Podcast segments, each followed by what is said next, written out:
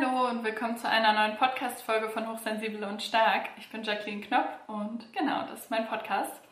Heute möchte ich über das Thema ADHS oder ADS sprechen in Zusammenhang mit Hochsensibilität und auch mit High Sensation Seekern bzw. Scanner-Persönlichkeiten. Da das ein Thema ist, was halt sehr ähm, doll nachgefragt wird, wollte ich dazu jetzt mal endlich eine Podcast-Folge machen. Und ich beziehe mich da auf das Buch Herr mit den Reizen von Saskia Kleißen und mir. Ähm, und wenn dich das Thema interessiert, ist das Buch auf jeden Fall das Richtige für dich. Dort, dort steht ganz viel drin über ähm, High Sensation Seeker, Seekerinnen und auch genau Hochsensibilität und man kann super viel ähm, über sich selber lernen, wenn einen das betrifft. Den Link ähm, ja, setze ich natürlich in die Show Notes bzw. in die Infobox. Kannst du auch direkt bei mir auf der Homepage bestellen, was mich sehr freuen würde. Für das Buch hat Saskia Kleisen in den Niederlanden eine Studie durchgeführt mit ungefähr 1200 TeilnehmerInnen, die alle hochsensibel waren und auch angegeben haben, dass sie ähm, High Sensation Seeker sind. Ich persönlich und auch generell benutze das Wort Scanner-Persönlichkeiten nur, damit Menschen überhaupt meine Videos und dieses Thema finden. Denn ähm, dazu habe ich ein anderes Video gemacht, das verlinke ich auch mal gerne in der Infobox und unter dem i. Ähm, der Begriff geht auf Barbara Scher zurück, aber wenn man dort dazu was liest, zum Beispiel bei ihr, ist das nicht wissenschaftlich und man findet auch gar nichts in Zusammenhang mit ADHS und so weiter. Meiner Meinung nach ist der richtige Begriff eigentlich High Sensation Seeker, Seekerin und genau. Deswegen äh, gehe ich jetzt in diesem äh, Video nur noch auf den Begriff High Sensation Seeker ein. Und ähm, High Sensation Seeking ist eine Form von äh, Hochsensibilität. Also es gibt hochsensible Menschen, die gleichzeitig Sensations, also Reize suchen. Deswegen spreche ich jetzt einfach erstmal von Hochsensibilität und ADHS und wie das zusammenhängt oder auch nicht. An sich ist es schwierig, dort die, auf die Unterschiede einzugehen, weil das unterschiedliche Sachen sind. Es kann beides auf einen zutreffen, aber vielleicht auch nicht. ADHS ist eine Diagnose und Hochsensibilität ist ein Persönlichkeitsmerkmal. Und dabei geht es auch ganz viel darum, wie das Gehirn funktioniert. Dazu haben wir auch im Buch das ganze erste Kapitel zum Beispiel. Und Saskia hat in ihrer Studie eben gefragt, wie viele Menschen eine ADHS-Diagnose haben, von denen die eben ähm, mitgemacht haben. Normalerweise sind das 2%. Ähm, die Studie ist natürlich aus den Niederlanden, deswegen sind die Zahlen jetzt aus den Niederlanden. Und in der Umfrage haben dann 6% angegeben, dass sie ADHS haben. Das ist also auf jeden Fall mehr, als es sonst durchschnittlich der Fall wäre. 2% hatten außerdem die Diagnose ASS. Und bei der Studie hat sie auch nochmal unterteilt zwischen Hochsensible, die in Anführungsstrichen nur hochsensibel sind, und hochsensible High Sensation Seeker. Von den hochsensiblen High Sensation Seeker ähm, fielen unter diese Prozente, die ich eben genannt habe, 8% und es hat nur 4% der Hochsensiblen betroffen.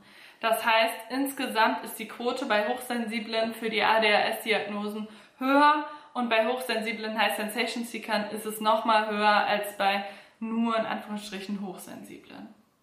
Insgesamt zeigen diese ganzen Phänomene wie ADHS, ASS, Hochsensibilität und so weiter einfach, wie divers unser Gehirn ist und wie divers, wie unterschiedlich wir Menschen einfach sind. Und ähm, deswegen ist es da dann auch ja manchmal schwierig, das alles ganz genau auseinanderzuhalten. Was Saskia auch gesagt hat, ist, dass das ADHS-Zentrum in den Niederlanden betont hat, dass nicht ADHS auf irgendeine Weise ein Problem quasi darstellt, sondern dass das Problem der Folgeschaden ist, der daraus resultiert, wie die Umwelt auf ähm, Menschen, die diese Verhaltensweisen zeigen, reagiert. Denn viele Menschen, wenn sie jung sind, passen sich eher an und versuchen eben mitzumachen und die Regeln zu befolgen und so weiter. Ähm, und das ist dann manchmal schwierig und äh, wichtig ist eben für Menschen mit ADHS, aber generell natürlich auch für alle Menschen, dass man seinen eigenen Weg geht und darauf hört, was für einen selbst gut funktioniert und was man selber braucht, damit es einem gut geht und sich nicht die ganze Zeit nur anzupassen. Und sie sagt auch, dass diese Labels und Diagnosen einfach helfen, das Wie und Warum zu verstehen, aber ansonsten wenn man schon erwachsen ist und zum Beispiel gut damit klarkommt, dass man vielleicht oder vermutlich ADHS hat, dann braucht man vielleicht nicht unbedingt noch eine Diagnose, weil es geht eher darum, wie kann man damit einen Umgang finden, wie kann man damit gut ähm, leben quasi.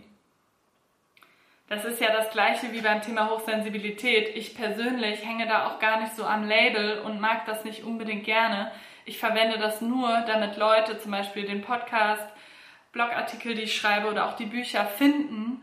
Dafür sind diese Schlagworte und Begriffe halt super wichtig. Aber ansonsten finde ich, dass man das Wissen darüber, über sich selbst ähm, und über Hochsensibilität zum Beispiel allgemein, ähm, ja, einfach wissen kann, aufsaugen kann, umsetzen kann und dann ist es einfach egal.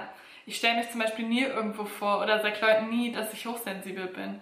Wenn dann ähm, jetzt bei Freunden oder so, dann erkläre ich einfach, wie es mir geht oder äh, wie ich das mache oder was meine Bedürfnisse sind oder so. Aber da brauche ich nicht sagen, ich bin hochsensibel. Das ist ähm, ja gar nicht irgendwie wichtig, dieses Label zu benutzen.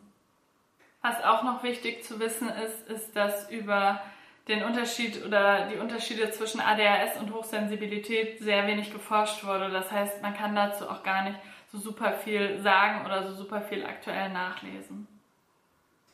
Saskia hat dann noch erklärt in, ähm, in unserem Buch, wie man überhaupt diese Diagnose bekommt in den Niederlanden. Und zwar geht es da um Verhaltenslisten. Und zwar sagt sie, wenn man innerhalb von sechs Monaten zweimal sechs Verhaltensweisen aus zwei äh, Listen mit neun Punkten erfüllt, dann bekommt man eben die Diagnose.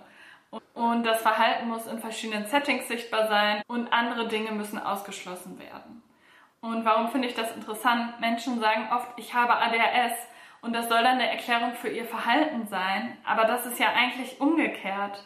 Sie zeigen bestimmte Verhaltensweisen, die irgendwie auf die Listen passen und darum ist der Überbegriff dann oder das, die Diagnose, die sie bekommen, ADHS. Also jemand zeigt Verhaltensweisen und das wird dann ADHS genannt. Genau, und es wird jetzt immer mehr ähm, betont, auch in der Literatur, dass es eine neurobiologische Störung ist.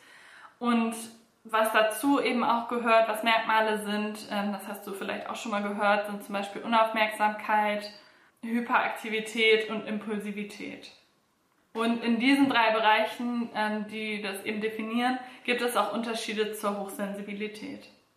Ich gebe jetzt nur noch mal ein ganz paar Beispiele, den Rest kannst du sonst gerne in unserem Buch nachlesen. Aber zum Beispiel ist ein Unterschied, dass Menschen, die hochsensibel sind, kein Problem haben mit Deadlines oder Unaufmerksamkeit oder anderen Aspekten und sich konzentrieren können ähm, und dann nicht abgelenkt werden. Das ist zum Beispiel ein Unterschied in Bezug auf Unauf Unaufmerksamkeit. Und Hyperaktivität bedeutet, dass jemand motorisch super doll aktiv ist in einem Moment, wo das eben nicht passt. Und ähm, da gibt es auch keine Überschneidung mit Hochsensibilität. Bei hochsensiblen Personen kann es so sein, dass sie überreizt sind, also zu viele Reize abbekommen haben äh, aus ihrem Umfeld, aus ihrem Inneren, aus ihren Gedanken ähm, und dann vielleicht und vielleicht unruhig sind, weil sie eben überreizt sind. Aber das ist ein großer Unterschied zur Hyperaktivität. Und bei Menschen, die nur hochsensibel sind und jetzt nicht High Sensation Seeker, ähm, ist es auch nicht so zum Thema Impulsivität, dass sie impulsiv sind, sondern sie sind eher wohl überlegt, halten einen Moment inne, ähm, überlegen sich gut, was die Konsequenzen ihres Handelns sind. Ähm, und deswegen gibt es da auch nicht unbedingt Übereinstimmung. Genau. Genau, so viel heute erstmal zum Thema ADHS und Hochsensibilität. Und wenn du mehr erfahren möchtest über diese Themen, aber vor allem auch über das Thema High Sensation Seeking, dann schau unbedingt ähm, in meinem Shop vorbei. Dort gibt es das Buch als gebundene Ausgabe, als E-Book.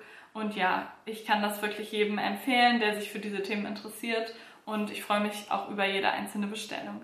Ansonsten danke fürs Zuhören und vielleicht bis zum nächsten Mal. Tschüss!